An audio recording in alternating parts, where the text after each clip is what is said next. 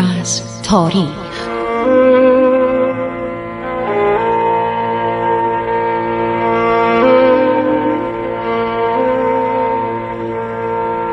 کاری از گروه جوان و اندیشه رادیو جوان.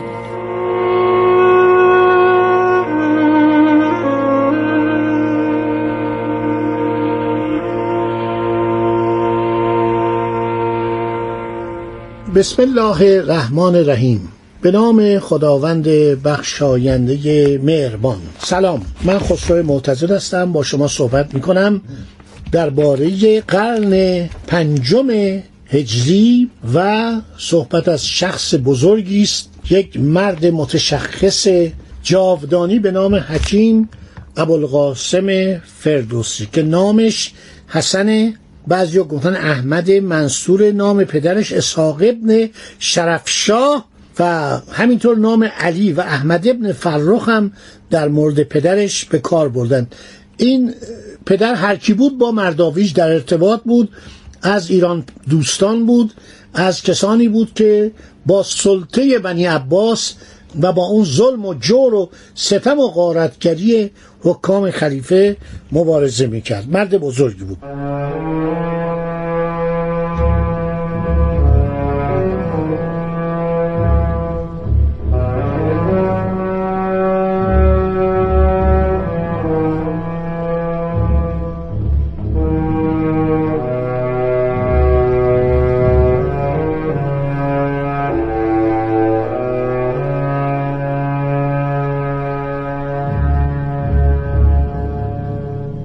پس گفتیم فردوسی در حدود سال سیصد و بیست و نه هجری قمری در قریه باج از قرای نایه تابران یا تبران از نواحی غربی خارج شهر توس در آنجا متولد شد.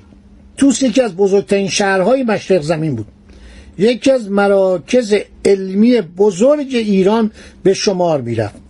مردم شهر توس به واسطه اینکه شهر ایشان یکی از قدیمی ترین شهرهای آباد ایران و یکی از بزرگترین شهرهای زمان ساسانیان بود، در احساسات ایرانی بسیار متعصب و غیرتمند بودند.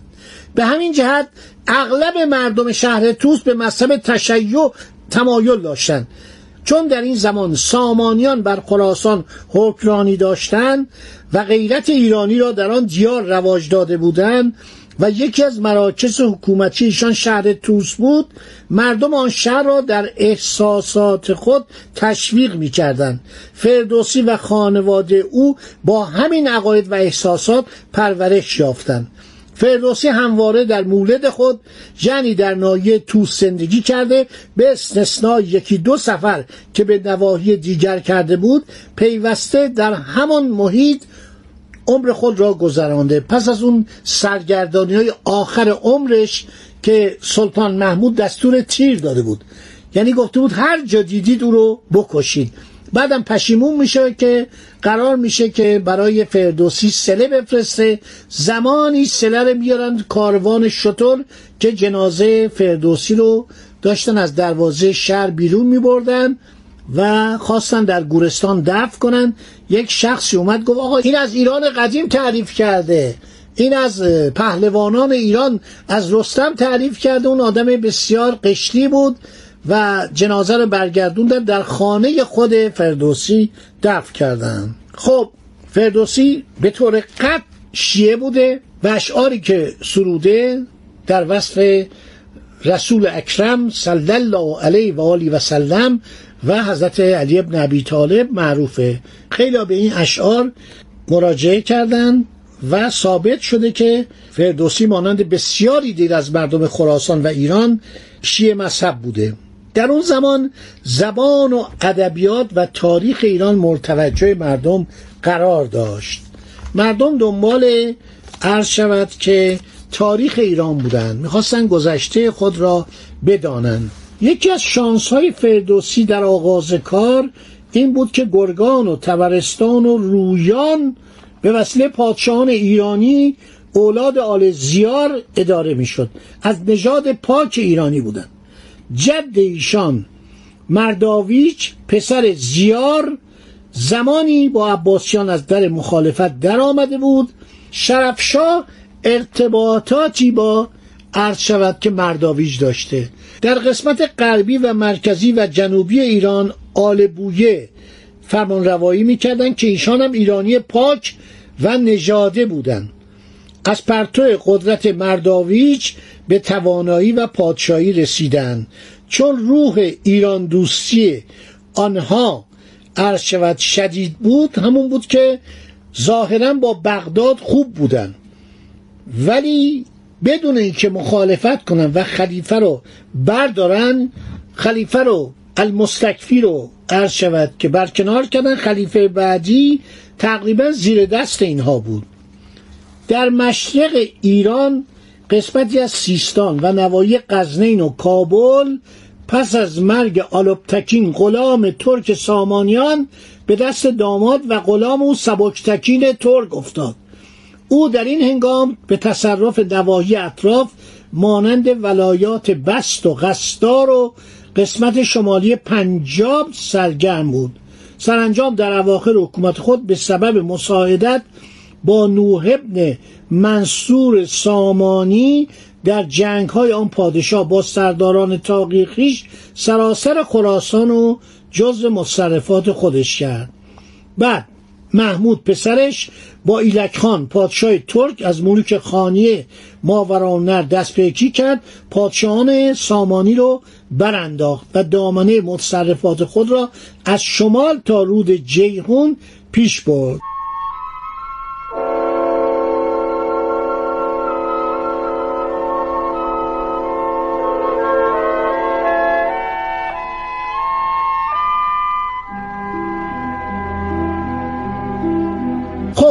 ما حکومت صفاریان رو داشتیم در قسمت غربی سیستان، حکومت امرای چغانی رو در چغانیان داشتیم ماوراءنهر، آل سیمجور ترک نژاد رو در قهستان داشتیم، در همین جای که الان خراسان جنوبیه. عرض شود که همینطور ملوک قور رو داشتیم در ولایت غرجستان. اینا ظاهرا در اطاعت سامانیان بودن و اینها به صورت ملوک و توایف بودند. سلاطین سامانی را امیران خراسان، اولاد بویر و ملوک عراق و جبال و جانشینان آلبتکین را سلاطین غزنین می‌خواندند. هیچ کدوم عنوان پادشاهی نداشتند. خب در خانه که می‌نشستن از گذشته صحبت می‌کردند. دولت عباسی سعی می‌کرد مانند دولت بنی امیه در برافکندن زبان و رسوم و آداب ملی ایرانیان و از میان بردن کتب و آثار تمدن و سابقه تاریخی این کشور عرض شود بکوشه. عبدالله ابن طاهر که پسر آن طاهر ابن حسین ذوالیمینین سردار بزرگ ایرانی بود، این آدم خوشخدمتی بود. این دستور داد تمام کتاب‌های فارسی رو که پیدا می‌کردن بریزن تو آب و بشورن. کتاب وقتی با دست نوشته میشد با مرکب، و فکر کنید کتاب کاغذی که تازه متداول شده بود، کاغذی که نبود، کاغذی که خیلی گران بود، گفت تو جوی آب بریزیم و اینها رو بفرستیم بره که مردم فارسی ندونن. صاحب ابن عباد هم خوشخدمتی میکرد. با اینکه وزیر آل بویه بود گفت آقا تمام دفاتر رو از زبان فارسی بشویید. خب در هر جایی که ایرانی ها بودن سعی میکردن که تاریخ خودشون رو بخونن و گذشته خودشون رو بدونن و میهندوستی در ایران رواج پیدا کرد. توجه میکنید، رواج پیدا کرد و همه در خانه ها داشتن. یکی از بزرگترین مردان تاریخ و ادب ایران عبدالله ابن مقفع است که این عرض شود کتاب‌های قدیم ایران رو به زبان عربی ترجمه کرد و سهم بسزایی در شناساندن تاریخ ایران داشت و گذشته ایران داشت. شما کتاب الادب الکبیر که مربوط به کارهای دولتیه و ادب صغیر که مربوط به کارهای خانوادگی و زندگی مدنیه از این مرد بزرگ اگر بخوانید حیرت می‌کنید. در مورد شاهان نوشته چطوری با شاهان باید رفتار کرد، وزرا باید چه خدماتی داشته باشند. در ادب صغیر رفتار خانوادگی رو میگوید، مثلا با زن باید چگونه رفتار کرد، با کودکان باید چگونه رفتار کرد. بعد شما نگاه کنید که قابوسنامه چه کتاب زیبایی است.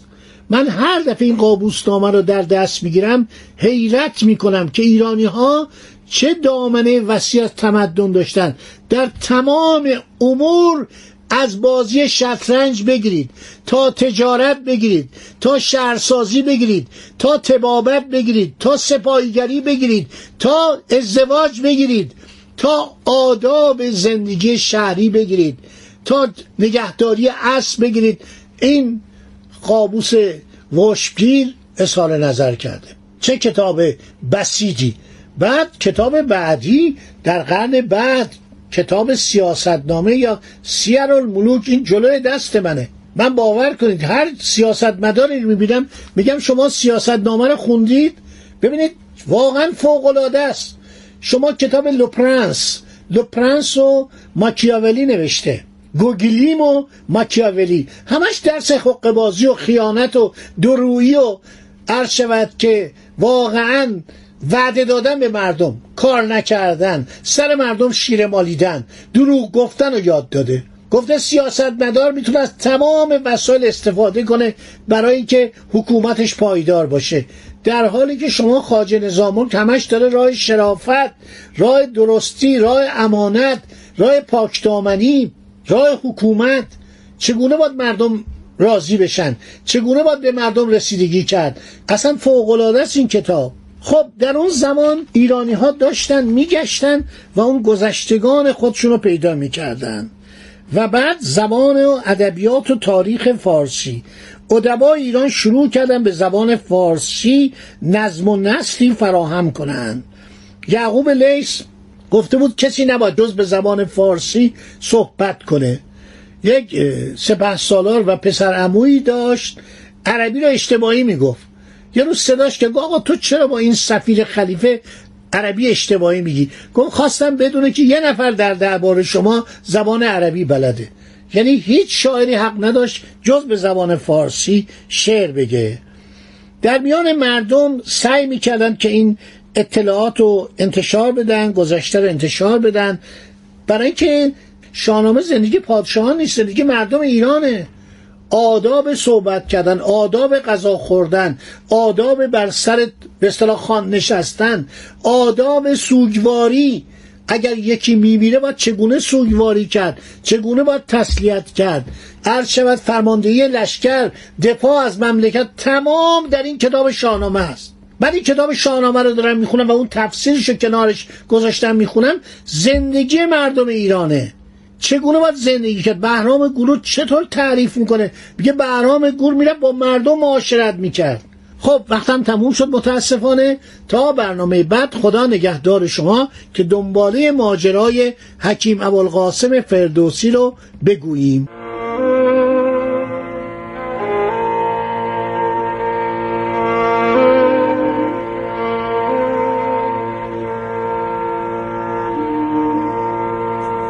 عبور از تاریخ.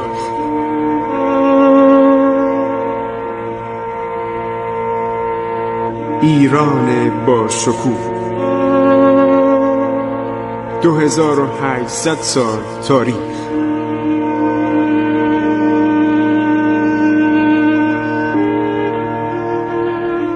سرگذشت ایران ما به روایت خسرو معتضد.